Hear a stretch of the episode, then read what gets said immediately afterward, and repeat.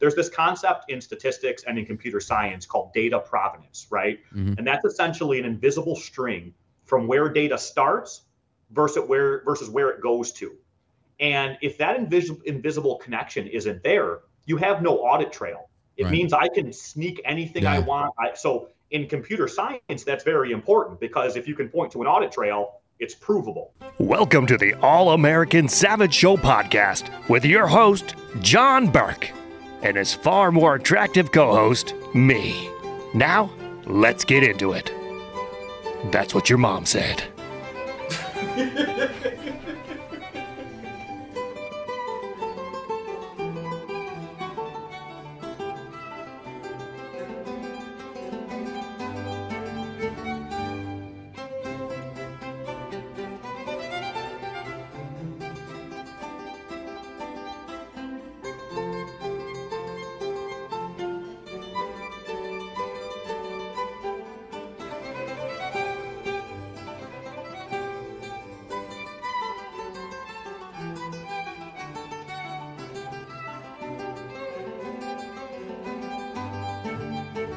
And welcome back to the All-American Savage Show podcast. I am your host, John Burke. That is John Williams, the Ultimate Guitar Collection, Allegro from Trio in C minor. And the reason I say that is because it makes us sound fancy, even though we're really not. But we like to give the impression of. I am joined by a special guest, not in studio, unfortunately, but he is on Skype. Been trying to make this happen for a while. Glad to have him here. We've got Robert Salvador. Did I? Salvador, right? Okay, perfect. We've got Robert Salvador here, a DeSantis campaign consultant, entrepreneur. Rob, welcome to the show. Glad to have you here today. Thanks for making time out of you. You are a very busy man on the campaign trail with DeSantis and the rest of them. Thank you for making time to come on the show today. You're still muted, brother. It's okay. So, technical difficulties not being in studio. To your point, day job wise, I'm the CEO of a tech company. So, that already has me, very busy. What we do is we use artificial intelligence in the construction industry. But then obviously, we're doing, a lot. I'm doing a lot with the campaign now, trying to help them both, as far as policy, as well as our digital movement, bringing volunteers in, kind of doing all these different things. So yeah, schedule wise, it's pretty crazy. But, when I'm a builder, and, I know you are too. So in general, when you're like doing something, I'm not a builder, bro. There isn't a building bone in this body. I pay other people to do it because I think Clint Eastwood made a really good statement a long time. He said, man's got to know his limitations. I know my limitations. So if it's a construction job, no, we're paying someone. If you want it destroyed, I'm your guy. Absolutely. And it's not with the intent to destroy. It's the intent to fix, but I'll destroy it. So that's just the way it works for me. Anyway, so you do kind of, So how did you get into this? Like the AI when it comes to construction? Yeah, so I've owned a construction company for the last decade. I was in construction for most of my life. I've, managed hundreds of millions of dollars worth of projects. Long story short, saw the need for technology in the construction industry, started a tech company. We're fortunate to be backed by some of the biggest investors out there. And through that, obviously, we kind of, do a lot with AI. Mm-hmm. And then during COVID, obviously, everything was shut down. I'm from Chicago originally, and we were headquartered in Chicago, my company. And they were announcing another lockdown, and they were announcing mandates, and came down here to Miami for a half work, half vacation trip, and just realized that things were being done right in Florida. So fast forward, moved the company down here, continued to see Governor DeSantis and just the state of Florida, how it was working the right way, and that combined with what they did with COVID kind of really inspired me to help. So we donated supply chain items during Hurricane Ian to help with the recovery. That ended up with me connecting with some of the campaign folks. They brought me in back in the kickoff back in May, I think it was. And, just seeing the people around the governor and the way he does things, just kind of believed more and more, that this is the guy who should be running the country because, what's happening in Florida is working. Mm-hmm. Why wouldn't we take that and scale that across the country? Because Lord knows we need it. Yeah, that's very good point. It's interesting because we had Dave Rubin on the show yesterday, and he as well moved his company from L.A. out to Florida. He said especially during COVID because of the lockdowns, it was basically the state was opened back up. It seems like a lot of people took part in that great exodus, that massive exodus out of California. Yeah, so one of the things you've seen, with the governor on the campaign trail is, first of all, like you said, a ton of people leaving blue states like California, Illinois, New York. Where did they all go? Florida. Florida had the most net population increase from 2021 to 2022. And a new article just came out, I think less than a month ago, showing that trend has continued in 2023. So to your point, you know, we're realizing that certain issues transcend politics, right? Like people want a good economy. People want safe schools for their kids. People want to know they're not going to be robbed.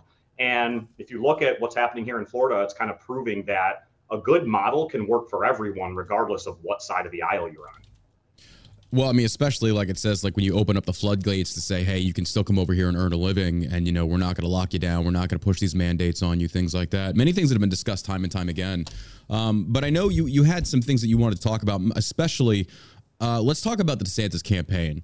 Florida, he's pretty much, he's still in Iowa, right? He's on the tail end of Iowa. We've got the Iowa caucus voting in less than, what, 30-something days now? It's about 34 days, 33 days, I think it is right there. Give me some campaign strategy leading into this vote. What is DeSantis' team focusing on? Yeah, so I mean, all of the focus is on the ground in Iowa right now. They want to close that state out. You know, it is part of the strategy that once they win Iowa, people will realize that this whole media narrative, you know, Pollgate, all the things we're going to talk about, all of that isn't real. It is a manufactured psyop, you know, no different than COVID in many places was manufactured and things like that. So what DeSantis and them are doing is they are focusing on being on the ground in Iowa. The voters in the Iowa caucus are very, you know, sophisticated politically. They want you to talk to them. They want you to answer their questions. So DeSantis has what many on the ground who have been through this and been through previous caucuses are saying is the best ground game they've ever seen. So yeah, that's where they're working on right now. And they're going to make sure that even though things are great in Iowa, there's still 30 some days. It's not over. And Iowa tends to break late. So they're going to make sure that they complete that slam dunk.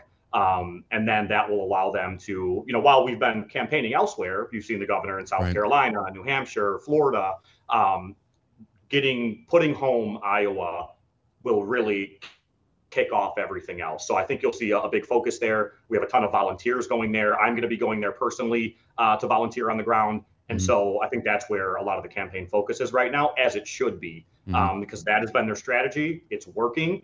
And why would you, you know, there's no reason to deter from that, despite how hard it is with the psyops and the media and everything else that, you know all about. Yeah. Are you connected to your Wi-Fi? Because you're lagging on Skype. I hear you fine, but the video is kind of lagging. Let's see. Yeah, I'm on my Wi-Fi. Let me see here. Looks like I'm good. Because I saw it lag one time. I can hear you pretty good. Am I? Oh, no, your audio is crystal clear. It's just the video portion of it. It's coming in. It's like phases. We'll keep going with it. It's not a big deal. Okay. Though, yeah, so let's give two outcomes here. Number one, outcome one. I would like to hear your plan or what the DeSantis plan is. You win Iowa. The Iowa caucus votes. I believe Iowa caucus is a take-all delegate state, right? All or nothing? Yes. Okay. I believe that's correct. I think so. So if DeSantis wins Iowa, what's the next pathway or what's the next strategic move? New Hampshire? Sure. I mean, so I think we obviously want to do good in New Hampshire. And I think he'll spend a bunch of time there as well. We think we have a great presence in New Hampshire already. Because that's a Nikki Haley state, supposedly. Because I know that's going to segue into the Pollgate thing, but everybody's talking about New Hampshire's going to heavily favor Nikki Haley. I don't see that happening, but what are your opinions on that? Yeah, I mean, I don't think that's what the people are saying, right? Like, I know that, you know, had the Sununu endorsement and things like that. But, I mean, people were not happy, for example, when AFP did their endorsement. People literally left the organization. You know, not that Twitter is everything or X is everything. But if you look yesterday, every single post from Governor Sununu in New Hampshire got ratioed. He also deleted all of his DeSantis tweets, I believe. Like, so people were scrubbing Sununu because Sununu was courting DeSantis there for a little while. He was doing some speaking engagements with him, really praising him. It seemed like they were getting along fine. And I'm not trying to attack Sununu. If Sununu wants to endorse Haley, I mean, as he's done, that's his prerogative. I'm not going to sit there and be like, oh, he's a sellout. No, I'm not going to pull that Trumpian thing. He's more than you know, free to endorse who he wants. But that did come as kind of a shock. I was like, huh. I was like, you really sounded like you were pro DeSantis. But with that Sununu pushing to Nikki Haley, do you think that's going to pull any leverage in New Hampshire for New Hampshire voters? I mean, you know, of course, the governor of a state, I don't ever want to say that they're not going to pull some leverage. You know, people, you know, respect Sununu there. But I do think that more and more voters are seeing that they're not going to be told who to vote for, especially like when it comes to the establishment. Like Nikki Haley is just seen as establishment. Oh, yeah. And, you know, it's been nonstop bad thing after bad thing coming out with her between, you know, her relationship with China and the World Economic Forum. Then a picture comes out of her wearing a mask outside in 2021. Then she wants to dox everyone on the internet. So I think New Hampshire voters are not going to respond well to that. And, you know, at the end of the day, the media can try and manufacture all the narratives that they want. You know, they tried that about Jeb Bush in 2016. Like the elite and the media don't necessarily run things the way they used to anymore. So I think on the ground, what people are seeing, they respect Governor DeSantis. They see what Governor DeSantis has done. You know, he aligns with a lot of the way that they live, you know, live free or die. And so obviously, you know, Governor Sununu has the right to do whatever he wants. You know, I think some of that is on us for having unreal expectations. You know, his dad was a Bush guy, right? Like he's been in establishment politics his entire life. Sununu was kind of a lockdown governor. So for us to think, you know, I guess it's not as surprising as it may have seemed. We have on the DeSantis side, we have a ton of momentum. You know, you see it on Twitter, on X, things like that. So there may be some of these things that we're kind of pushing the narrative to try and convince, you know, a Sununu to go our direction. But, you know, maybe it wasn't that likely. And I do know that we certainly don't need Sununu to win New Hampshire or the primary in general. Yeah, that was like a Nikki Haley of all people. You know, it would be one thing if he endorsed Trump. It's like, OK, fair enough. I understand that. But Nikki Haley, I did see a segment with Donald Trump Jr. where he's talking about somebody pitched the ideas like, would Nikki Haley be a potential VP tap? And he was like, no. He's like, I'll have a lot to say if that's the case. But that also could be them just playing their cards close to their chest. But there'd be no doubt in my mind if Trump did tap Nikki Haley as a VP pick, it's like there is no way that you can debate your way out of the fact that this is an establishment administration at this point, like wholly establishment. Trump definitely favored the lockdowns. Now you bring on neocon Nikki, who is warmonger extraordinaire. If you pull that into your political fold, there is no denying what your campaign is truly about now. And then you couple that with the, and I know he was joking. Trump talked about day one, you know, dictatorship. It was a joke.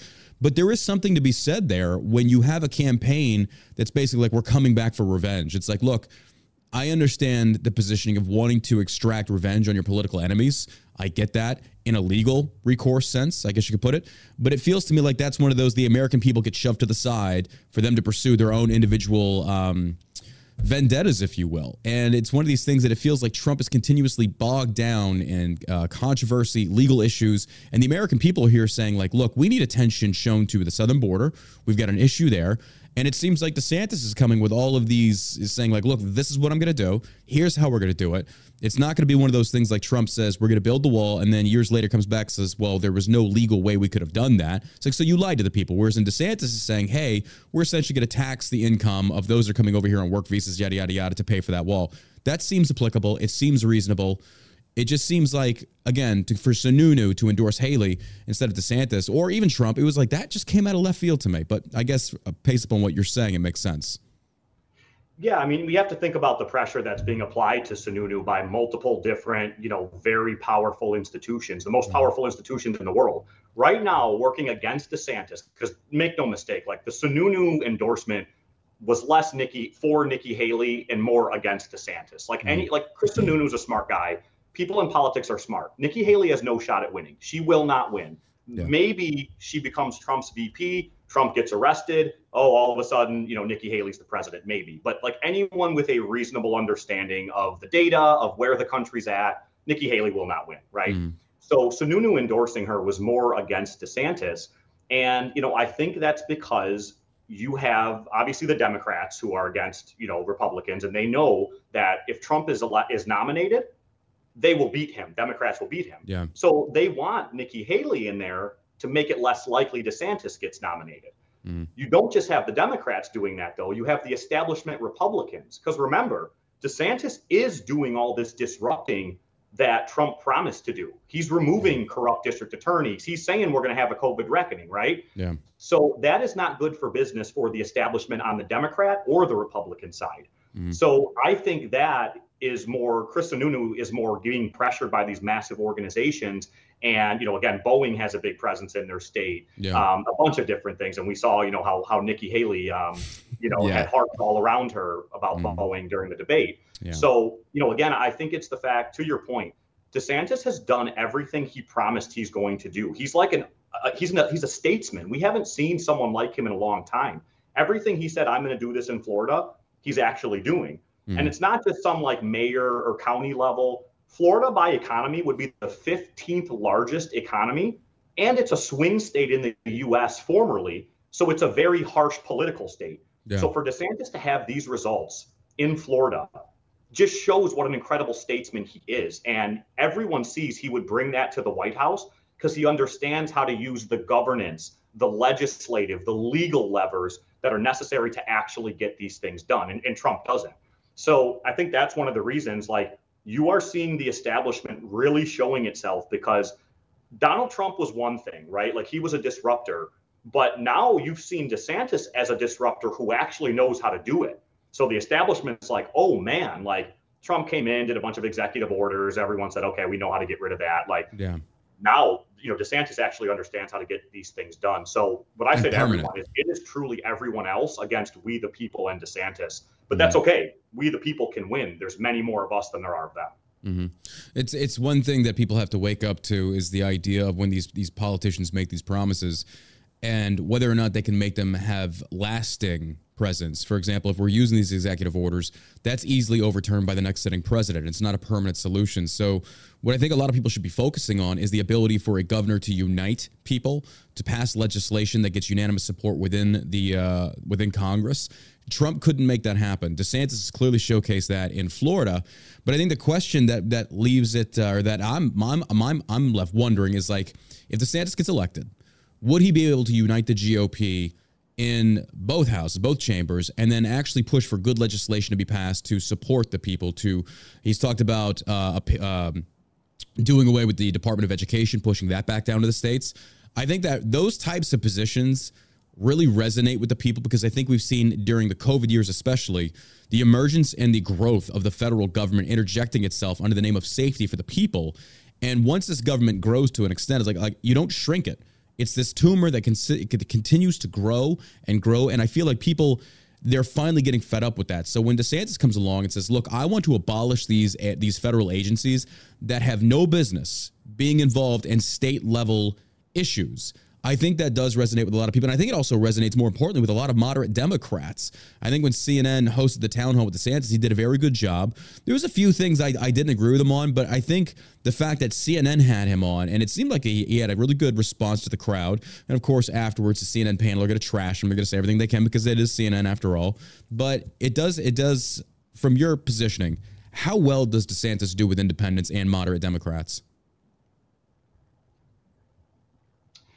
Yeah, I mean, I think it's as simple as looking at what he did in Miami-Dade in Florida, right? Mm-hmm. Like Miami-Dade, for that to go as red as it did, and some of these other areas in Florida to go as red as it did, speaks to how his policies are received by moderates, by independents, across the aisle.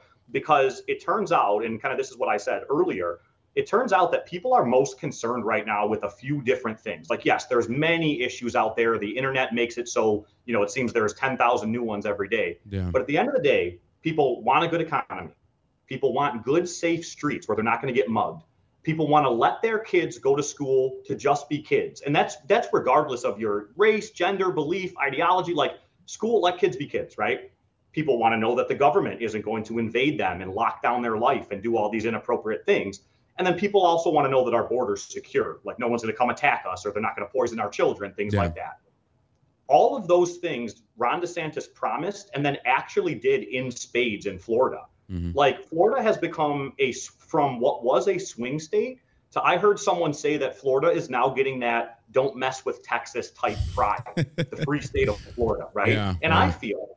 And so what I mean by that is, I think that's how you get independents. Independents are going to say, look, they might not agree on everything. There might be people who disagree on maybe the 6-week abortion ban or something like that. But at least the governor's honest about where he stands and what he would do with these things. Add that to the fact that everything he's doing is working in Florida. And you see, I meet them all day, every day. They're like, hey, like, DeSantis isn't overall my cup of tea. Maybe it's an independent or someone who used to be on the left who was displaced. But they're like, he gets it. He knows how to govern the right way. And at least he's not doing things that are bad to the people, regardless of who they are. And so that's how I think these moderates and independents are, how DeSantis is able to get those votes, because, you know, society just works right when the government isn't overly bearing on you. It lets the market, you know, be a free market, things like that. So that's why I think DeSantis has done so well in Florida. I think that's why you see this need or this want from the people, we the people, for someone that's actually thinking about them, right? Trump really exposed the deep state in 2016. He was right that the people were hungry for disruption. Yeah. The problem was it became a circus, right? Like most people aren't, I want a disruption too, but like I'm also smart enough, and many people are, to recognize like I don't want a circus at the top of my government. Yeah. Now in 2023, people still want that disruption because the deep state's still bad and things are still really bad, but they also want someone who's sane to do it. So I think there is a want for sane disruption, and I think that's what DeSantis brings. Yeah, for sure. I mean, it's, again, yeah, Trump definitely resonated with the people when he came out there and, you know, like I said many times, gave the proverbial middle finger to the left. And then you're right, with the Trumpian era of politics came the Trumpian era of bread and circus show politicians that I think feel more loyalty to Trump than they do their voter base, than they do the Constitution. And it feels like not a lot's getting done anymore. And it's kind of like, people call it the deep state. I just call it political corruption. I call it the uniparty. These are people that I think it boils down to at foundation. It is an elitist thing. It is the higher economic class doing everything they can to protect themselves and further distance themselves from the middle class, because ultimately it's the middle class that bears the most of the economic strain on a lot of these things. The rich are fine. They're doing okay. I mean, they're losing money, but not to the point where they're worried about bankruptcy or not making their next mortgage payment. Whereas in the middle class, all the financial burden and strain goes heavily on the middle class. So when Donald Trump goes in there, and, you know, you make all these promises and then you see him start to endorse these neoconservatives, the old guard Bush era politicians like the Romneys, the McCains, the Paul Ryans, which a photo just surfaced the other day. And I know photos don't necessarily imply guilt unless, you know, specific context. But you got Paul Ryan coming out of a meeting with Mike Johnson and you're left wondering, going, what the hell's going on? What's going on here? So it definitely concerns me when we have politicians that are more focused on doing the bidding of Trump versus doing the bidding of the people, which is we need to reduce the size of the federal government. And it doesn't feel like that's being done.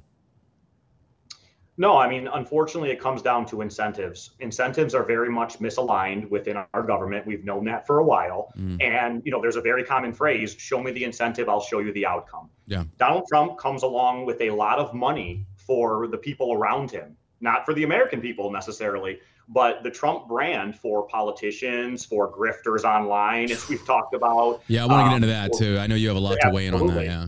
Yeah. So it's a simple case of show me the incentive, I'll show you the outcome. And so unfortunately, we saw Trump throughout his career. He's done this. He's a great marketer, but then it doesn't pan out the way he told people it would. So Donald Trump, the person who actually built New York and his construction company with him is a gal named Barbara Rez.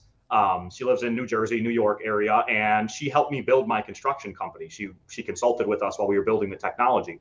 One of the most experienced builders in the country. In Trump's book originally, he said how great she was.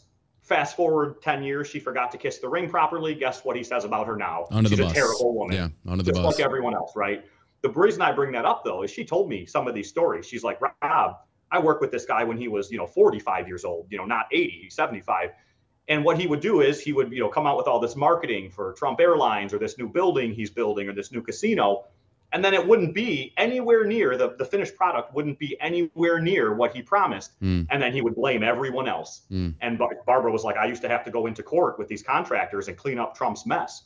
So the point I'm making is Trump has done an incredible job his whole career with marketing, and he is now running psyops at the highest level. And, you know, I think what our job as supporters and what you do an awesome job as, you know, a true independent, you know, media person, honest person is to tell the truth. And what we're not seeing the truth from, you know, those around Trump right now. It really is a marketing campaign. So speaking of that, yeah. I know we want to talk about this, the segue into the paid endorsements, the paid support. We just saw I wouldn't say this is shocking news. We just saw some articles being published by the likes of Pedro over on Twitter, who I follow. He does a lot of good journalism on his own. He's a very good independent journalist. And there are so many different segments showcased by the likes of the meme people in the Trump camp. I don't like mentioning these petulant children by name, but they literally come out and they say that we are receiving money. We are receiving money from Trump's team, his super PACs, to essentially apply a meme warfare tactic on Twitter, because Twitter, it feels like, is the main battleground where a lot of the political back and forth is occurring on. And I saw that there was an interview done with the likes of Looney Laura Loomer, whom I don't like discussing about because she's someone who she has nothing to say that really interests me whatsoever. But even she conducts this interview, and Trump Truth Social posts about this, and it displays a very sincere cult-like behavior. And it's not cult, it is cultish behavior, talking about that, paraphrasing, like, I can't date people because my loyalty is to Trump and not to you. And then you see this echoed across many influencers out there who Dave Rubin made a very good point. I posted this clip yesterday from the show as far as saying that these were people, Rob, that, and you know this, not even a year ago, prior to DeSantis announcing his election bid, we're praising Ron DeSantis for how well he brought forth and stood on conservative principles and values and turned Florida a bright red. And that's where I feel like a lot of people, specifically on Twitter, and many of them are watching right now, and I'm thankful for that, but a lot of us are fed up with the lies. Because it would be one thing. It would be one thing if a Trump supporter said, look, I like DeSantis. And many of them do. There's some good faith Trump people. It's the cultist one that I don't like. But it'd be different if you came and said, look, I'm voting for Donald Trump because, look, I like them. I like the guy. We had a good economy for 2 years roughly before it got upended by COVID. And it's like, you know what? I can respect that position. That's a fine position to take. But it's these paid Joseph Goebbels-like propaganda pieces that are going out there and intentionally misrepresenting the truth. And they are attacking DeSantis in a manner that we've seen exemplified by the left on so many different occasions. So it's like, if I can't trust you to tell the truth, because here's the thing, if you've got the truth on your side, if you've got facts, if you've got the proven record, that literally speaks for itself. And DeSantis is just showcasing that in every debate, every town hall. It's like, look, these are the policies, these are the bills, this actually worked, it happened. But instead, with these propaganda pieces, it is like how many jumped in on the Don't Say Gay bill that was kind of like, wait a minute, it's like, you know, I've seen people bring this up from the past. It's like it had nothing to do with that. They're intentionally misrepresenting and fabricating certain things to be seen as their truth in order to try and sink DeSantis. And it's like, I think people are getting fed up with this. I think they've had enough. And it's like when that article broke today or yesterday, it's like people are tagging me and it's like, dude, we've known this. It's like these are paid propaganda machine pieces. That's all these people are. Yeah, 100%. You know, and kudos to Pedro, kudos to people like you for calling that out, and kudos to those who haven't accepted the influencer check, because you're absolutely right. Yeah. On paper, I mean, it's not even close between DeSantis and Trump at this point in their careers, right? Trump's lost a step. He's almost 80. He can only serve one term. Yeah, what he did the first 2 years of his term last time was great. But you have to look at someone at what they do when things are really bad in times of crisis. Yeah. He made debatably three of the biggest errors in American history with the way he handled COVID, the printing of money, you know, adding $8 trillion to the debt, which we're all dealing with inflation now. Yeah. And then, in my opinion, the BLM riots, too, because it opened up it really opened the can for cancel culture and being afraid to stand up and say, no, we're like here in Florida. We said, no, like there will not be riots, not because we don't respect you, but because we don't burn cities down for anything in our country. So my point is, three of the most important things probably in our country's history, Trump completely failed on. You go back to DeSantis, record is way better. So what Trump's campaign, they know that. They're not stupid, right? He's surrounded by people who have been operatives for a long time. Mm-hmm. So they have decided to run a complete closet influencer media driven campaign. They learned from exactly what was done to Donald Trump, both in 2020 and in 2016. What do I mean by that? 2020, they used COVID to they used statistics to lock you down during COVID. Yeah. So they would tell you 5,000 people died of COVID today, and that's why we have to lock you down. Yep. Well, then we realized 4,999 of them died in a car accident. And they just had COVID, right? Mm-hmm. So they lied with statistics to get an outcome for politics, for political reasons. So that's 2020. Go back to 2016. They lied with the polls to try and stop Donald Trump from becoming president. Like, they blatantly lied with the polls. Go back and watch 2016 election night coverage from like a liberal organization. and watch the meltdown. Watch do you remember Sync from the Young Turks? Did you see that clip? It was a montage of when the results were coming, because I remember it was like 2 a.m. I watched it. I was filming a TV show and I was watching it like in private because nobody like supported Trump on that set. And I was kind of like, I support the guy. It's like, it's Hillary. Of course I'm supporting Trump. Right.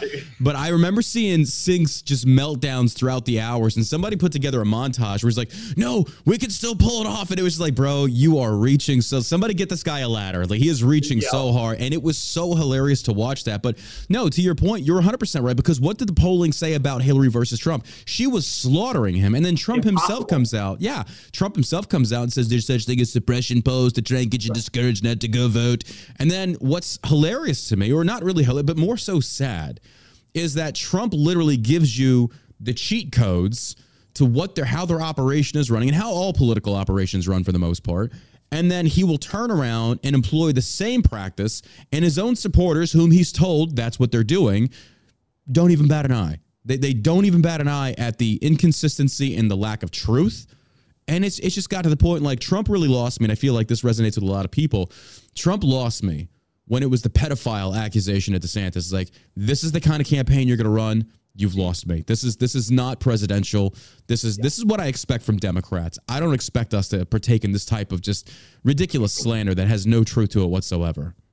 Yeah, I think you make a perfect point, kind of what I said earlier about people want disruption, but they want sanity. Yeah, there are very few people in this country who think, like, talking about the meme team, I won't even mention their name, they don't deserve it, because I'm also crushing them in engagement now after like 4 months. Try dealing with a real builder. Anyways. Well, did you see that that Gavin Wax dude got busted? Because it was nothing but bots retweeting his stuff. I was like, oh, wow. And it got some lady, a very nice, I followed her, has like 4,000 followers, and he's going, because I guess Gavin hosted Trump.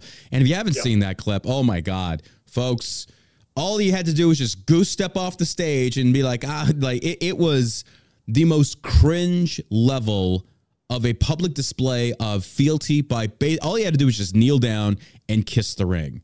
It was so sad to see, but to watch that, it was like, this isn't a president. This is not how you treat politicians.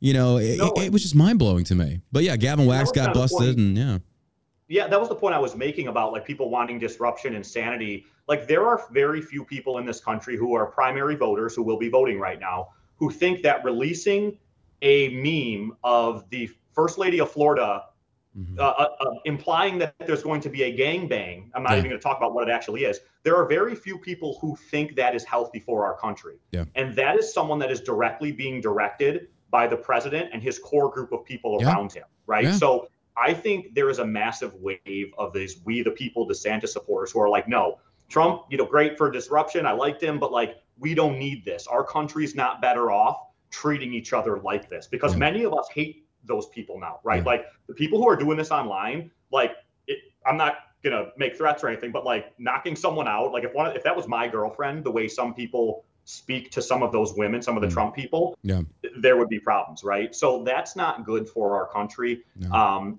But that was a strategy. And one thing I will say is, like, we've located screenshots from, it was late 2022 and early 2023, from some of the closest people around Trump reaching out to these big influencers saying, hey, I have a comms project for you in 2023, 2024.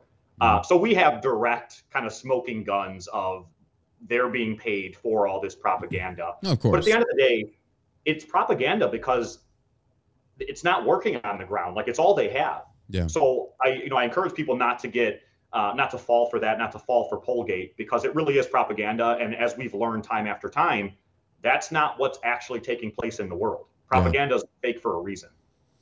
Oh, for sure. And like I said, this isn't shocking to see the amount of people that they're paid to do these again, propaganda campaigns on the internet, on Twitter specifically, all the memes. I've seen the memes. I've seen the accusations of Casey DeSantis. And folks, I'm not making this up. My word, my hand to God, some of this came from some of the most prominent propaganda mouthpieces out there. One of the biggest disappointments I've ever seen was Jack Sobieski.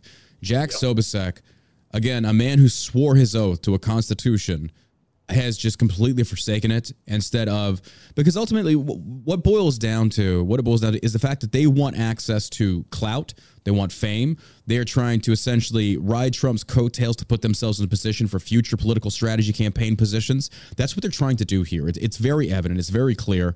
And it's sad to see this because I do hope, and I know this is horrible to say, but I do hope that after this Trump administration is over, the era of Trump is over, these people are massively unemployed when it comes to political commentating and political pundits. I would love to see Turning Point ripped apart. I would love to see just utterly destroyed because of what they stand for now. And it's not truth. It's not the Constitution. It is, again, blind fealty to God Emperor Trump. That I will never support. And if, like I said, if DeSantis did this, I'd separate from DeSantis too. I don't like seeing this. But the one thing I will say is within DeSantis' team, I have not seen the level of vitriol. I have not seen the level of just disgusting, reprehensible behavior coming from them. Instead, I see the likes of Christina Pushaw, Brian Griffin, a lot of those people, yourself included, going out there. And I love to see it because I was made aware of who Christina Pushaw was prior to DeSantis announcing his launch. And it was kind of like everybody was like, okay, hold your fire. Hold your fire. Because all the speculation was starting to build about a potential run. And everybody was just kind of like, we're just going to back off. And then as soon as DeSantis makes the announcement, these people come hitting like, oh my God. It was like they gave him like fire at will. And then it came to they were debunking every single little supposed factoid the Trump camp had been throwing at DeSantis. And it was like an onslaught of battling misinformation with actual truth. And it was very impressive. Yeah, no, I mean, they do a great job. Christina, runs rapid response over there. She did it for the state of Florida before, did it masterfully. I mean, the way her and Jeremy Redfern, Brian Griffin, smacked down fake news during COVID was incredible. Yeah. Late or early 2021, they were even getting letters from Trump and Fauci's White House still to shut back down. Mm-hmm. How much the media grilled them, the CDC, even the local newspapers like the Orlando Sentinel. And they did an incredible. I started calling Christina, what I call her, the digital assassin or something like that. She's fucking, oh man, pinpoint precision on a lot of that stuff. Yeah. But I mean, a lot of it now is necessary because I think the battleground, even though what DeSantis and them are very right about and why they've never lost an election is because they understand how important it is to be on the ground, talking to the primary voter. The primary voter is not in a UFC stadium. The primary voter is not at Waka Flocka's rap concert. The primary, I have to say that. The primary voter is on the ground, and DeSantis and camp understand that really well. Yeah. I do think there's some swing to the internet. You're starting to get more penetration with voters who are on Twitter or Facebook, etc. But they understand that too. So that's why we have this big digital movement that, you see and you participated in. I think they do a great job swatting down the propaganda. And if you look at the polls, the propaganda, the negative ad spending, it's all against DeSantis. Every breadcrumb says there's one person the establishment doesn't want to win. And, the American people should want that person to win because that's the person who's probably best for them. It's hilarious, ironic almost. It's that Trump, he keeps talking about the falling, flailing bird, yada, yada. It's like, well, then why are you taking out $10 million ad campaigns in Iowa to run interference against him? It's like, if this person's not a threat, you would not be attacked, constantly. I think by and large, most people see that now. They do see it as like, look, Trump, you can deny it all you want. You do know that DeSantis is the David to your Goliath, and he's coming at you. And that's why, if he takes Iowa, which I have a good feeling he will, I don't trust the polls. I want to talk about Pollgate. But if he does take Iowa, I've said this before, that's going to be the cut for Ivan Drago. That's going to be Ivan Drago getting cut by Rocky, and now it's a ball game. Now it's like, okay, this thing's real. I liked the fact that you had someone on CNN like Jake Tapper on the town hall tells DeSantis, is like, no one can accuse you of not working for it because you're out there every day. You're still running Florida. And what's Trump doing? He's in court. He's at Mar-a-Lago. He's doing these other things. He's hardly even in Iowa. And so he's trying to do these things of like, I don't want to go door to door anymore. I'm not trying to do grassroots. I'm trying to say, y'all come to me. Y'all come to me. Come look at me. Versus DeSantis saying, I'm going to you. I'm coming to your houses. I'm knocking on your doors. We're answering your questions. He did a very good job in that town hall, but let's go back to Pollgate. I know this has been beaten to death. I'm tired of talking about it, but it's one of those things that I feel like people need to have different perspectives applied to this topic so they can kind of come to their own understanding. But it's like Pollgate. Tell me about this.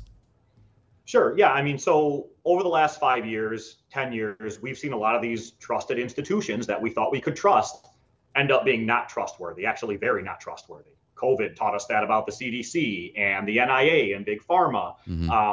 The media has showed it nonstop the last 5 years. Fox News segments used to be called Fair and Balanced, right? So we now know that a lot of these things that were presented to the people as truth are actually manufactured truth.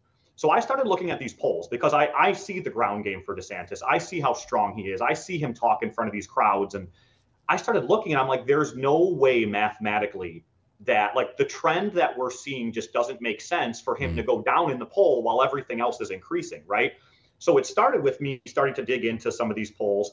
The first one we exposed was Rasmussen reports. Yeah, oh my God, that blocked everybody.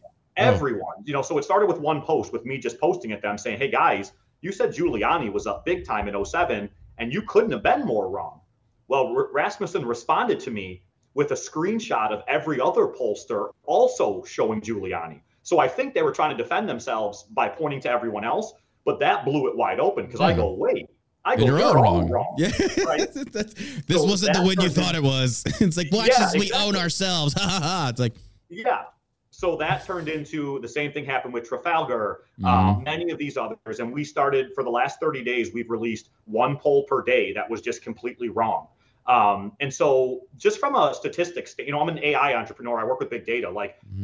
I started looking into these and these response rates and these crosstabs, from a statistics perspective, it doesn't make sense. When 1.8% of people respond to your cold outreach and 99% of people don't respond to your cold outreach, you can't think you're getting an effective sample set, right? Oh, they do. Yeah. They do because they want to. They want that to be there. Exactly. Again, that's the difference between journalism and whatever you call this is now. It's like, look, here is the truth. It's like when you are researching any kind of paper, anybody that's been to college, you remember your high school days, when you're doing a research paper, it's there with an unbiased approach of saying, I have to gather the facts and then weigh the judgment and then write the paper according to what the data is saying. These people are, in fact, doing the opposite. They're trying to find snippets here and there to fall in line with their political narrative and say, oh, well, look at this. It's like, well, that's also out of context, hence a lot of the polling. Again, I've said this so many times on the show, the 538 polls that has a conglomeration of all the polls out there, and you go look at how many people they polled, it's usually under 1,000. It's normally under 1,000 people. And of that 1,000, that's not all conservative. That's not all Republican. Those are Democrats in there as well. So when you look at this polling, and again, New Hampshire, 1.3 million, and they polled 917, and they say, well, of that, that's 50% Republican. And of that, Nikki Haley is getting a surge in the polls. Well, when you put it out there and say, well, Nikki Haley's surging in New Hampshire polls, it's like, yeah, with 200 people out of 1.3 million. And, that's your data. That's what you're going off of. And people... And it's like, I try to make the point to a lot of people out there, you get it. When you are plugged in to the matrix of politics, this stuff resonates with you. It's common sense. But to the average voter that might catch a segment of Sean Hannity, that might catch a segment of Fox News or whatever, they're given a very brief snippet of Nikki Haley surges in the polls, and they think that's it. They think that's the gospel. That's it. I mean, unless you watch this show and you get the God's honest truth fed to you from myself, the savage himself, I'm sitting here telling I got no reason to lie to you, but it's just these average voters, they don't know any better. They take what these agencies give to them and they view it as gospel and they don't know any better. Yeah, and that's why I've been leading a call for transparency for these polls, right? Because to your point, they could have taken that sample from the parking lot outside of a Nikki Haley rally and presented it as likely Republican voters. And that wouldn't technically be a lie. But do you think you're getting a valid sample set from the parking lot, right? The other thing is most of these pollsters are paid by the very campaigns or political action committees that are putting the polls out.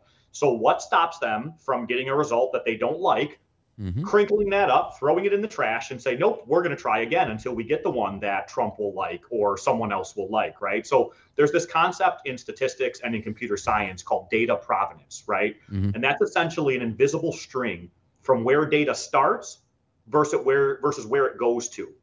And if that invisible connection isn't there, you have no audit trail. It means I can sneak anything I want. So in computer science, that's very important because if you can point to an audit trail, it's provable, right? And so if you look at everything in America with risk, to sell a security, to sell an investment to someone, you have to register. You have to register that risk and let them know, hey, here's the things I'm not sure about. But we have these pollsters being paid to sell democracy to people or a view of democracy and there's no transparency. There's no reason for them to have to be compliant or, and again, I'm not talking about big government involvement. I just mean transparency of some sort. Yeah. Like if you're going to promote these things and they're used as propaganda, then we need to stop that or make them transparent or at least put a disclaimer. Otherwise, there is no free and fair elections. Like it's just a propaganda outlet. It's just, you know, so that's what we've done with Pollgate. I will make it a quick announcement here, John, if you want me to. Absolutely.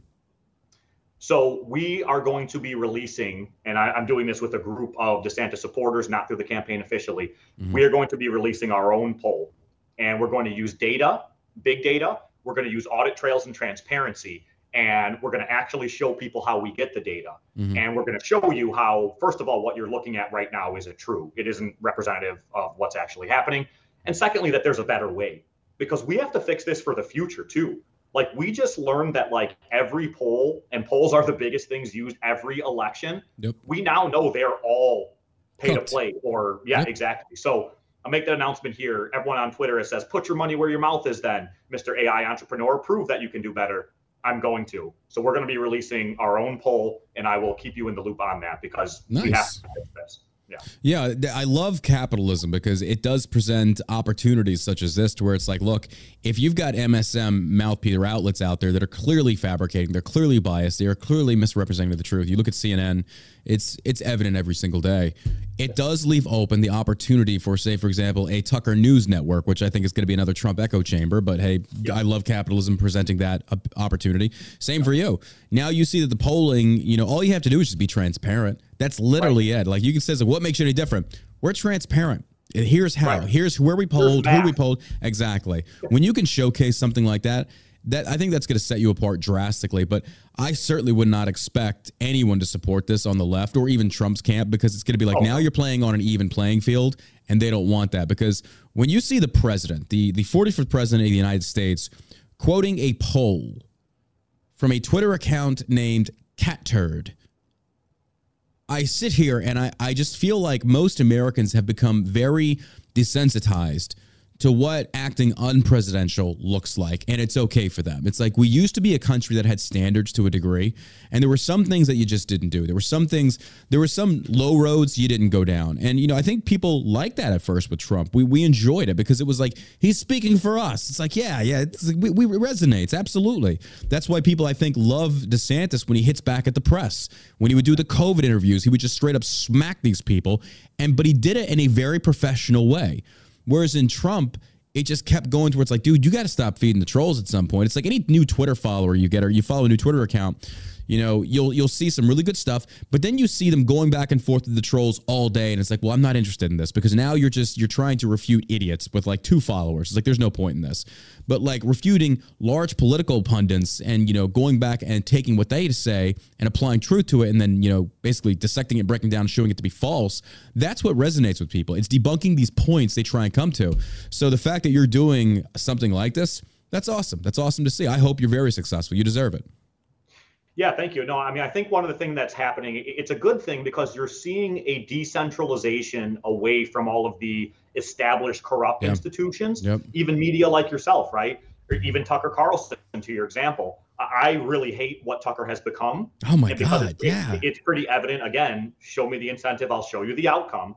But at least we're seeing a movement away from 1 or 2 echo chambers that there are no other, you know, dissenting opinions. Yeah. And one of the things I'll say with DeSantis is one of the reasons I've encouraged this movement, this digital movement, and one of the reasons I've even spent a lot of time on it. You know, I've admitted I am not paid.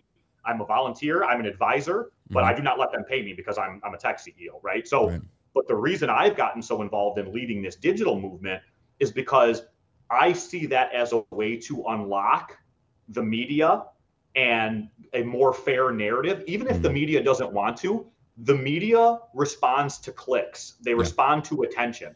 Look what just happened with Fox News and the Gavin Newsom DeSantis debate. Oh, yeah. They're one of their biggest segments in a while. Look at the that right there, Rob, that right there. When people talk about polling, they had like, what, 5.8 million people tuned in to watch that. And then you go look at the and you look at the polling. These things don't align. They tuned in to watch DeSantis. That was because that's who it was. Like most leftists do not. I shouldn't say left. Most Democrats do not like Newsom. They do not like him from what he's done in California. Yeah. So when you see that type of number of people tuning in, and for people that don't know this, when it comes to ratings on television shows, it goes by the single digits per million. So if a show gets a 1 rating, it got 1 million live viewers. That's what they take back to the ad people and say, this is what we're doing. Then they sell ads to make that show continue. If they can't get enough ads, no one's going to buy it. The show gets canceled. For American Grid, I think we had 2.5. We had 2.5 million people watching the show. Wasn't strong enough. Normally, you need about a 3. When you get a 5.8, that's Game of Thrones. So if you can, no, I'm dead serious. That's why, I mean, 5 is the cap. It used to be 5 was the cap. And it's like, if you're hitting 5 million, that's it. We're renewing this. The ad spend will be, absolutely. So when DeSantis is drawing in something like that on a debate, and you see that viewership, but prior to that, you saw the Trump administration saying, who's really going to watch this? Nobody wants to see this. Like, yes, the people do. And I don't think the Trump team seemed to understand. You are you're pigeonholing yourself into this position of we the people versus you, the elite Washington, D.C. establishment, telling us what we don't want to see. No, we do want to see the left and the right go at it. We want to see progressive policies get dunked on. DeSantis is the man. I think Trump was a fool for not having actually taken a debate like that. That was the first time we've seen in a very long time left versus right, because the infighting, it's getting old. I want to see people going after the left again because they're ripe with it right now. There's so many different things we can be attacking on. But that percentage or that viewership, bro, that wasn't peanuts. That was huge. No, and if you look at the other ones that had massive ratings, it was the other GOP debates that DeSantis was also a part of.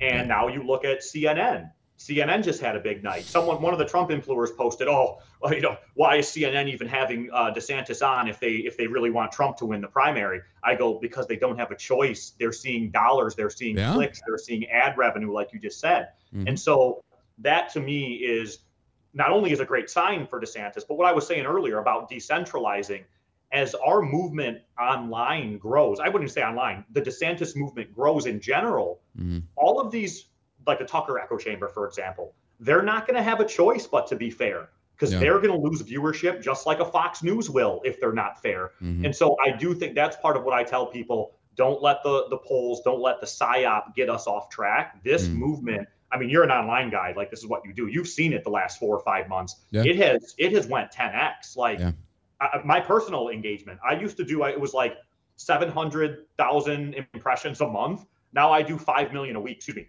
That's awesome. 3 million a week, not 5 million, 3 million a week. And so point is, like, that's growth. And I'm not a professional. It's natural because I do this for fun, right? Mm-hmm. I do it on the side. So to see that type of hockey stick growth, then I look at all the other data points around DeSantis, every trend is in his favor. And so that's why I think we have to, really stay strong, stay passionate, and kind of keep growing this movement and make sure we win Iowa, because once we do, all of that goes 10, probably 100x. We win Iowa overnight. The money, the attention, the momentum, all goes 100x for DeSantis overnight. That's another reason Iowa is such a big deal. It's a psychological. It's a first in the nation primary. So the thing you just said about the excuse me, you had 2 questions that came to mind. Number 1, campaign donations. I'm not sure if you have these figures, but when we saw the Q3 reports get released by all the fundraising campaigns, DeSantis had a lot of single individual donors. We're talking a lot, which is, for those that don't recognize that, that's a massive, I mean, technically DeSantis is not grassroots because he was already established as Republican governor. Grassroots is like somebody that just come, like Vivek would be technically grassroots. You're coming from nowhere, you're starting from the bottom. But when you've got individual donors to the level that DeSantis does, people in the Trump team are saying, like, look, we've got these massive donors, donating so much money. It's like, yeah, but that's like one dude. That's a wealthy tech billionaire, whatever. It's like, that's fine, but that's one vote. Now, you can use that money to influence to try and get more votes. But when you've got so many people lining up, I know, these people like Reese and all these other people on social media, on Twitter. I forget everybody involved, and I'm sorry if I forget their names, but you've been involved. I've seen Christina Pushaw be in there. Shout out to Dave Rubin, came in there, did it. Steve Deese. A lot of these people came in, and they've raised in these Twitter spaces $100,000. That's insane. That is truly indicative of a grassroots Twitter movement, which is I think that's definitely going to change. Like, forget politics for a second. That's going to change the scope of the political landscape in the future, and certainly will definitely help out Elon. But it's one of these things that, like, you have to recognize where the new political frontier is, and I think that X is definitely it.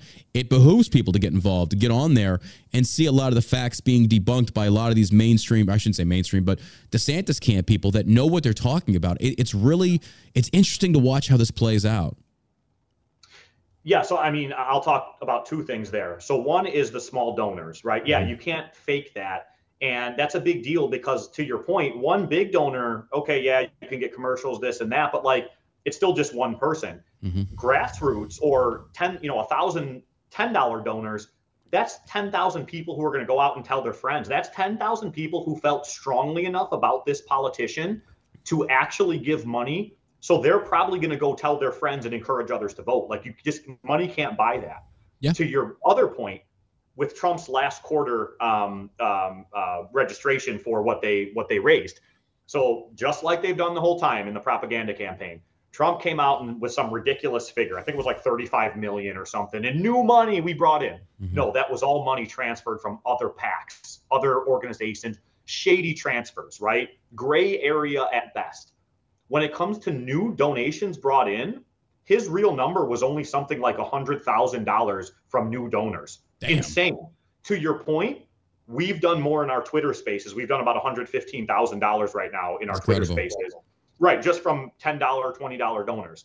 So that's one of the things that it's a data point that you can't lie about. Mm. You can't pay a meme team to show up for you and actually be passionate about debunking things or going on the ground and actually talking to voters in New Hampshire or in Iowa. So yeah, I definitely think that this online movement is going to open eyes. Because again, I've said this to everyone, and you know, despite what Trump and them are saying, none of us are paid.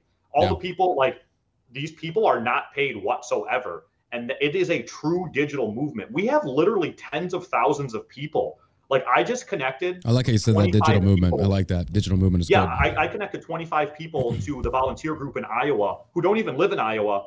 Just through Twitter, they're like, no, we're coming to Iowa. We're going to help make sure DeSantis wins this. So that type of grassroots movement, to your point, I think it's going to really show itself in the future online more. And to DeSantis's camp, I think it's really indicative that he is in a much better position than the media is trying to show, and that Trump and them are trying to convince everyone of.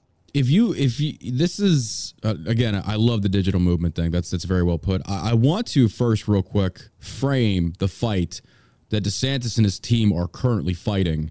Number one, you're going against Goliath Trump. Let's not even pretend like it's not. I never want to undervalue or underestimate our enemy here, our political opponents, rather, excuse me. Now you've got Tucker, who's launched the Tucker News Network, and he's hobnobbing with the likes of Alex Jones, Kid Rock, Donald Trump Jr. I haven't covered it on the show yet. I've been busy with a lot of guest interviews. And again, thank you for coming on. It's one of these things that I didn't get to, but I want to get to it right now. Right now, in terms of loyalty, you've got Dana White was paid $100 million by Anheuser-Busch to be the sponsor of UFC. I saw a clip of Dana White sitting there with Tucker Carlson, and I agree with you. It is sad to see what Tucker has devolved into. He used to be someone that I think did stand on true journalistic integrity, and I do have it behind closed doors. I was right on the assessment. He got fired from Fox because of the Dominion Software lawsuit. They sued them, and they settled out of court. One of the conditions was you have to get rid of Tucker Carlson. So that was proven true. I was kind of like, I figured that's what it was. You don't get rid of your main dude that's bringing you most ad revenue without justifiable cause. So now you've got a massive echo chamber that's going to be prominent for Trump voices. There's not going to be fair and balanced news reporting over there. You just know it. But when you've got the likes of Dana White saying that if you're a patriot, you should be drinking gallons of Bud Light. If you truly love this country, you should be buying Bud Light. And Tucker's just sitting there north and south. You've seen the likes of Kid Rock, political savant extraordinaire, Kid Rock. Tell me more, please. Ball with the ball, to bang, to bang. Shooting up a case of Bud Light. Yeah. And then not even 2 months later, you know, he tells the story of how Trump introduced him to the CEO of Anheuser-Busch at an event. And then Kid Rock is kind of like, well, you know, I met this guy and, you know, it affected a lot of jobs. And it's like, well, yes, kid, it did. I was like, but you're also fighting cultural Marxism here that I don't think you really understand in depth. So now that Tucker has essentially brought all these big names together, Crowder as well, these are people that are supporting Trump, some more so than others. Some people try to do very soft-spoken support to not alienate a lot of their listeners. Me personally, I don't care. Like, I really don't care if you listen to me or not. I mean, I do. I hope you do listen. But it's one of those things that these people are sacrificing their journalistic integrity, their values and principles for a paycheck. And this is what DeSantis is up against now. He is up against a newly formed conglomeration of large conservative voices that are so quick to sell out the money that is given to them by the likes of Anheuser-Busch. And it's just, that's very indicative of just horrible leadership. We saw Trump Jr. say that we shouldn't be doing this because Bush or Anheuser-Busch donated so much money to the Trump campaign. And it's like, so now you're just saying the message should be money over principles. And I have to say that I respect the hell out of Matt Walsh for saying this boycott is not over until they apologize. I love seeing that. But this is also, again, what DeSantis is up against every day, every day. Yeah, I mean, it is very unfortunate, but again, it's not surprising. I mean, money is the most powerful thing in the world. I mean, think about the money that is probably moving hands in those relationships between Trump, Tucker, Dana White, Kid Rock.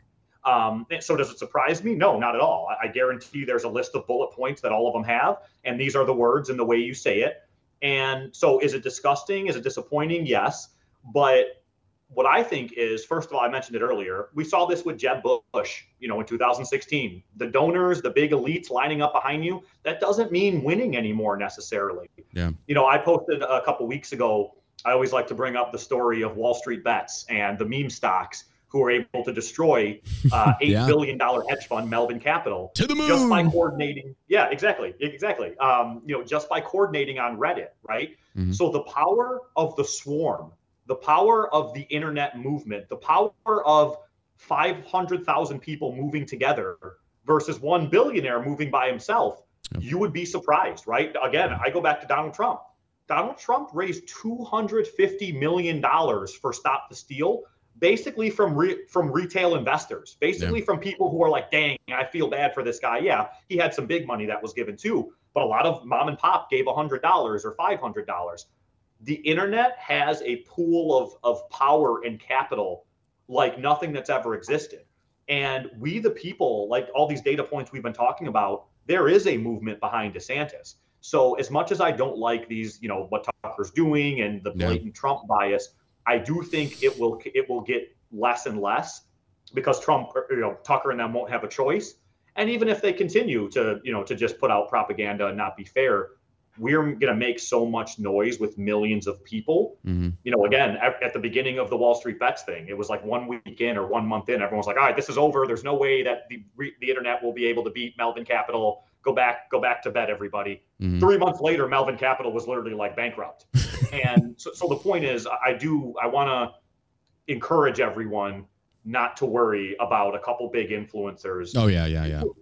That's we, the people, are a lot more powerful. And I'm confident the way DeSantis is building that ground game and our own like grassroots digital movement, we don't need the paychecks, to build our own million, viewer thing. I think people do it for the actual altruistic reasons of like, I want this guy in there because I truly feel, and I have to be honest on this one. It wouldn't be hard to fix Joe Biden's economy. It would not be energy being first one. DeSantis has already said this very clear that for day one, we're becoming energy independent again. Every conservative across the spectrum can agree, yes, that is the first step. Secondly, he said national emergency at the southern border. In this classification, I agree. This is a national emergency. We do see a massive invasion at the southern border. We see states are being economically just hamstrung. We see the VAs now giving better care or more attention to illegal immigrants over our nation's veterans. This is happening under Joe Biden. This is Joe Biden's economy. And so for DeSantis to come in there and say, this is what I'm going to do to fix this, his policies make sense. It's not one of these very generically spoken points of like, well, I do appreciate that about him. But again, it's like, again, you're fighting this uphill battle. And the the Tucker echo chamber, that's one of those things that when you position yourself right out the gate, that Tucker, who's also criticized Trump many times in the past, who now comes out and says, I love the guy. You clearly see that they are trying to see which way the wind blows, and they're positioning themselves for future. And it's all about money future participation with, you know, full access interviews to Donald Trump. We saw, I think Tucker really showed his true colors during the first debate when he did that interview with Trump during the debate. And it was nothing but softball questions, nothing but softball questions. Yeah, the first two things that really made me think Tucker was no longer acting with the same journalistic integrity that he used to. Mm-hmm. One was the Michael Obama interview, and I'll tell you why, because I think a lot of people were excited about that. That's a big deal if there's any truth to that. I don't know, right? I have no idea. Yeah. But what I was disappointed about was I was expecting some bombshell with evidence, like a Tucker, you know, expose, and you kind of got some guy who wasn't really trustworthy, some guy with like 50 felonies on his record, basically saying, yeah, I know for a fact that Michelle Obama's Michael Obama. And I'm just like, yeah. So after that, I was like, okay, maybe Tucker just needs some clicks. I'm like, I wouldn't have released that, but okay. But I wasn't impressed as someone looking for data, right? Like, yeah. I didn't leave that saying, oh, wow, is that true? I left that saying like, what the heck kind of clickbait was that? Yeah. The next one, to your point, was yes, when he released when he had that Trump video with all softballs right before the debate, like Tucker of all people knows this is democracy. Like, come on, man. Like, you used to be on TV covering these elections. Go ahead and release something the same night. Do it before or after.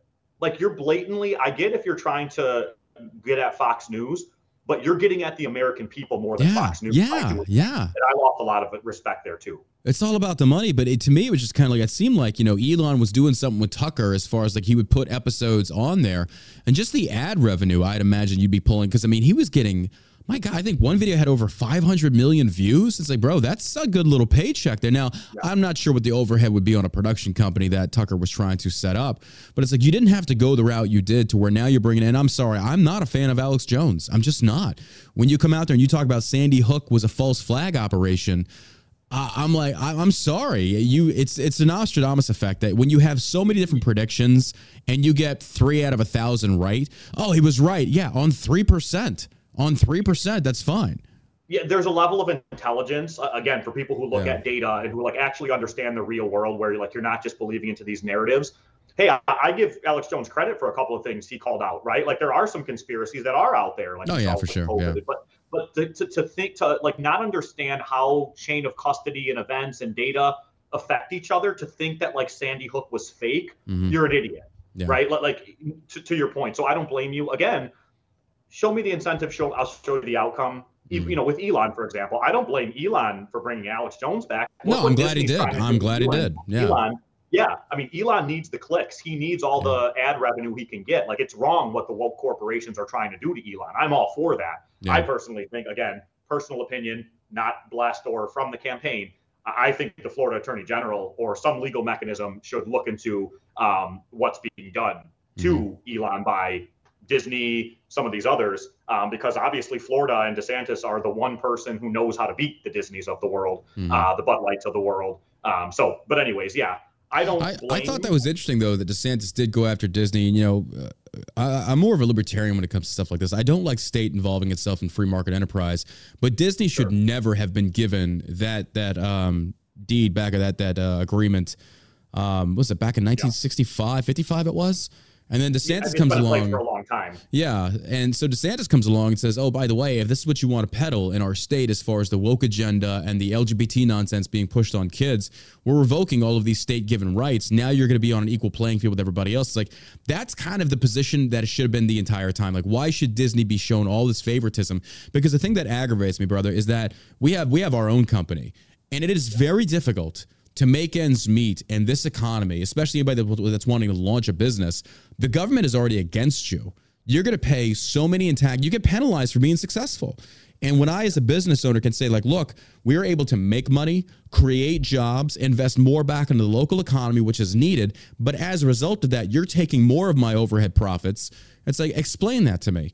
So when you had the likes of DeSantis taking it to Disney, I agree with that in the sense of they should never have been given that favorability from the get-go. But if that's the way they want to go with it, I was very interested to see how DeSantis handled that. And the fact that Donald Trump, Nikki Haley, and the rest of them sided with Disney over DeSantis just for political purposes. Like, look, there's some things that we should be above. I think that we should all be united on fighting the cultural Marxism, the transing of children, the genital mutilation.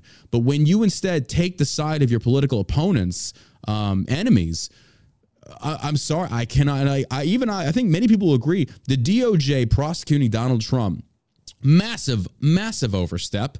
It should never have happened. This is ridiculous. We can all concede to that fact. It's like, yeah, there's a lot of weaponization of the government. It's like, but at the same time, explain to me how I should feel sorry for a guy that has turned a blind eye to the January 6ers. Well, you know, you preach loyalty. I need to see some loyalty. I don't see it. I do see loyalty with DeSantis. I see the loyalty flying home 700 people from Israel.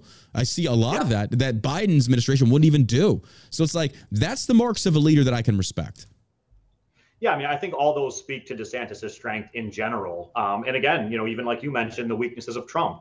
January 6th, perfect example. I'm only a few blocks away from what, I don't want to be careful with locations giving these up. Basically, Trump's best friend, Jared Kushner's father, Trump pardoned.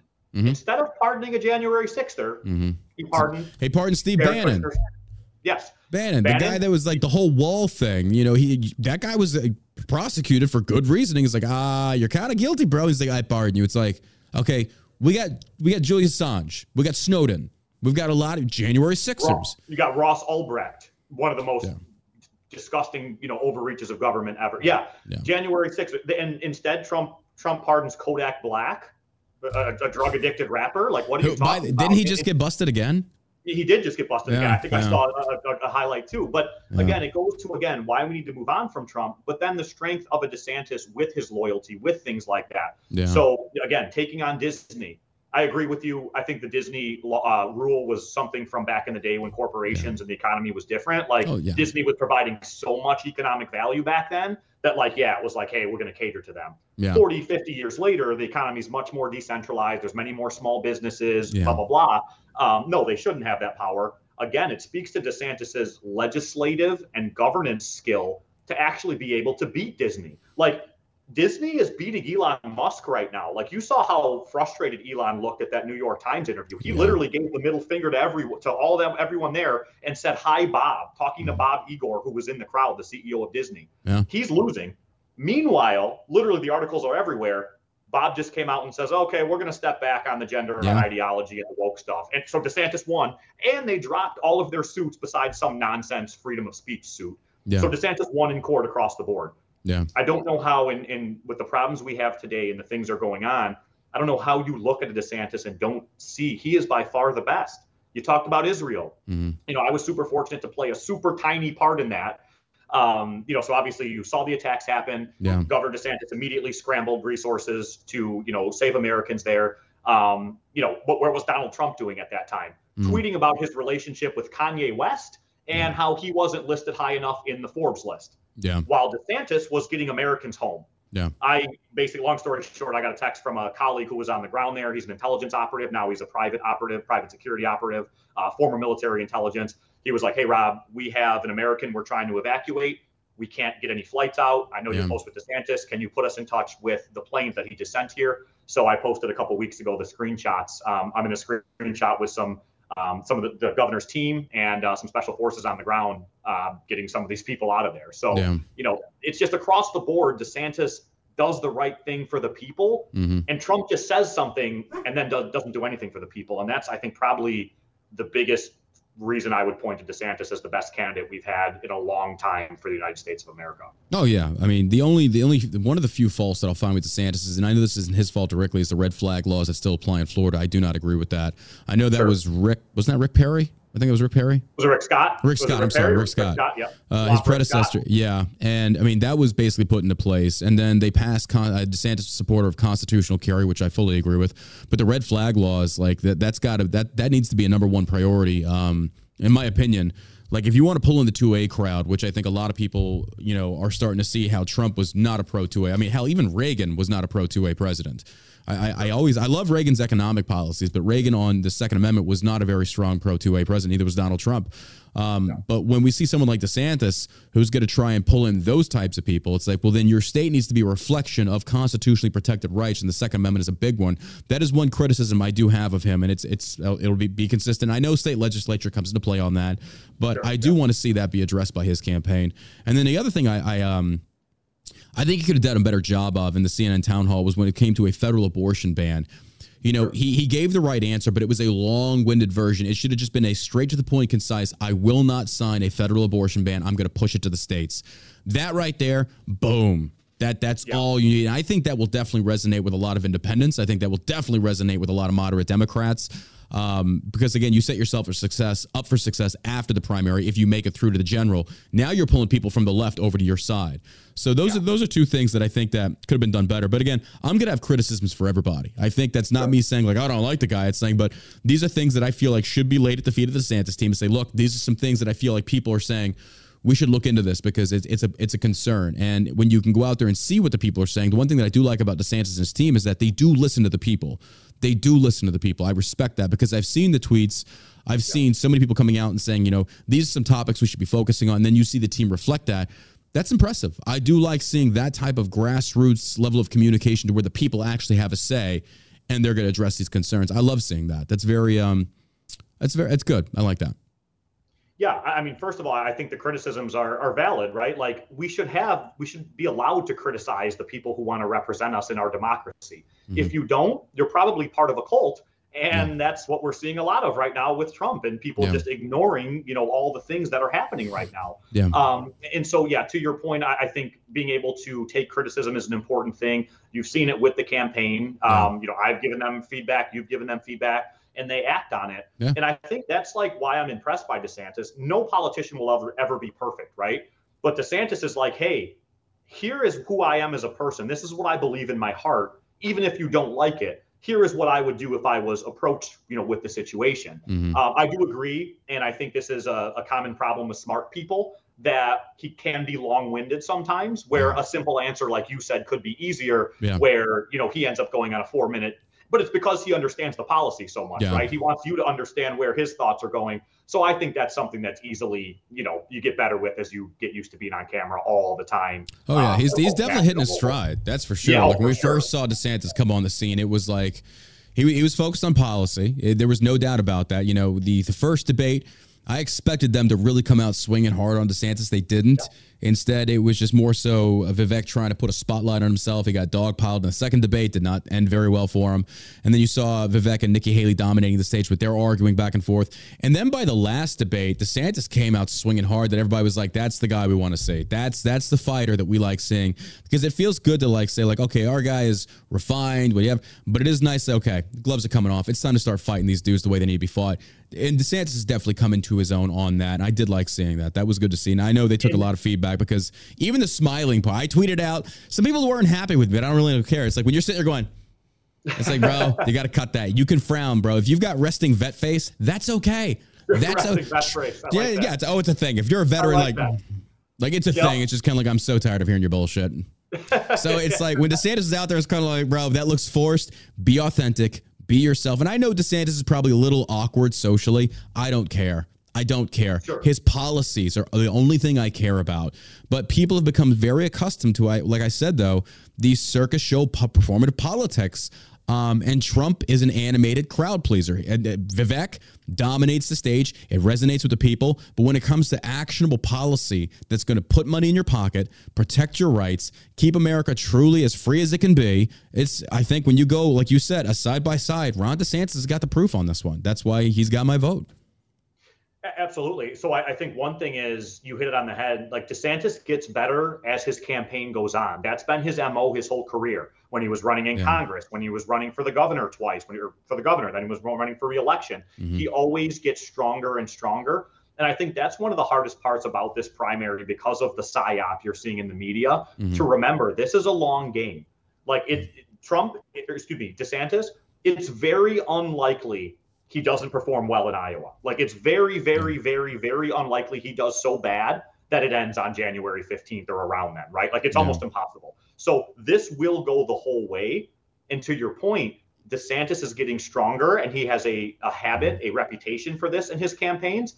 Meanwhile, the others are getting weaker. Vivek's running out of money. Trump's running out of money. Like that's why you see the oh my God. Did you see the NFT thing? I know you saw it. Oh my God, dude. And I'm a big crypto guy. So like I've been in crypto for a long time, but like I understand the fundamentals of crypto. So that is like especially disgusting to me, because like win a piece of his suit. It's like, win a piece of Donald Trump's suit. Are you kidding me? Like, I lost a piece of my intelligence. It's just like, this is the death rattle of a campaign that is running out of money because they're spending it all on legal fees. I can't even imagine the legal fees this guy's facing. But again, that's also to the point of like, stop giving them ammunition against you. Now, there are some things, and I'm not a lawyer. I'm not going to sit and pretend like I am. I've listened to some legal experts talk about like, no, there are a few charges that could stick, but to the level of him being imprisoned, probably not. And it's like, yeah, I don't agree with that either. It's like, but the other part that we have to deal with here, though, is the whataboutism that actually holds truth. It's like, if it's a classified document thing, okay, you've got some grounds, but you're not prosecuting Biden. You're not prosecuting any of these guys. So then why are you prosecuting Trump? So it's like we can have the difference of opinions of saying, look, I'm not going to vote for the guy, but what they're doing to him is completely illegal. It's completely unjustified. This is a witch hunt. We don't agree with this, but it's hard to feel any kind of empathy with the dude when you turn around and call someone like Ron DeSantis like a pedophile. It's like, oh, okay. And then you've abandoned the J6ers. Adios. It's like, I don't know what you want me to say. Yeah, I mean, so I think the one thing DeSantis has said, he's going to look at pardons on day one. I think that's a smart way to say it. Like, yes, the government is weaponized. I'm going to handle that. But if we just keep looking backwards at that, we're going to get our ass kicked in 2024 either way. Yeah. What's a worse scenario for Donald Trump and for his freedom? Democrats winning again, or someone like Ron DeSantis winning, who actually understands all the legal mechanisms and how to actually get Trump out of this. And so I think it's smart. I mean, again, you know why Trump and them want to keep talking about it. They want that sympathy vote, right? Like there's a reason. And the Dems, that's why the Dems keep making all the trial dates and everything they do right around the primaries. Everyone thinks it's because they want to stop Donald Trump from even being in the primary. No, they'll stop Donald Trump after they hope to help him to win. And that's the worst case scenario for America, for Republicans, for you and me, for Donald Trump. So that's, you know, again, to your point, the weaponization of government is wrong on all sides. DeSantis will deal with that, but we also can't be distracted by that. Otherwise, we will have a blue wave like we basically had for the last 5 years anyway. Yeah. I mean, the pathway forward to 270, you've lost Georgia, you've lost Arizona. These states have flipped against you. Just in that aspect alone, it's like when you ask the Trump supporters, like, well, then give me the pathway forward to hitting 270. Like, and they can't give you an answer. It's just like, I was like, well, the last election, he lost these states. They are not red states for Trump anymore. And let's say in some crazy world, you can manage the risk of, okay, no, we know we're going to get 40% of the African-American vote, which is nonsense. But let's just assume that, right? Let's assume they have some math we don't know about. They also can't account for if it does look like Trump has a path. Do you really think these blue state DAs are going to not take him off the ballot? One of them, two of them will, thus taking away his math again. Which I disagree with, though. I saw that Vivek. I don't agree with people trying to influence elections to that level. And I'm not accusing Trump of that. I just know that these corrupt DAs trying to go about it that angle. I think they said Vivek is not going to be on the ticket in Texas. And I'm like, why not? It's like, I'm not voting for the dude. It's like, but I just don't like this idea of having some people not on the ballot. That's not something I agree with. Yeah, it's completely wrong. I'm just saying, for Trump's perspective, there's no like real way he wins this election. That's what I'm worried about. And that's kind of the point. I mean, obviously, we should never want that. We should want everyone to show up, to debate, to talk about the merits of why they should be elected. You know, unfortunately, we're not getting that at this point. Yeah. Okay, in closing, did you have anything else you wanted to talk about before we wrap this up?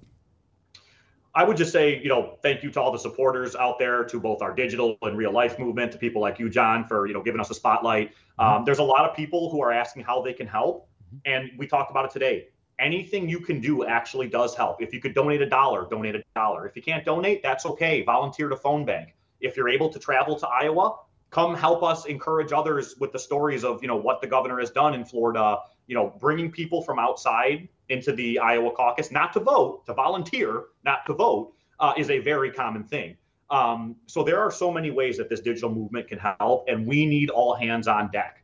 You know, you have these billionaires, you have the swamp, you have everyone lining up against DeSantis, so we need the people to line up with him. So that's what I would say. If you are thinking about getting involved, if you're passionate about the governor, if you're passionate about the future of this country, get involved whatever way you can. Even small things are helpful. So that's what I would leave with, and really appreciate it, John. It's great to chat with you, and it's a good hour and a half. I love this. Great Where can they go to donate? Which website? So you can go to the Win Red website. I'll post the link so everyone has it, and I'll tag you. But yeah, the Win Red website takes all the donations and all that, and then there's the volunteer info. So RonDeSantis.com basically is where you can get.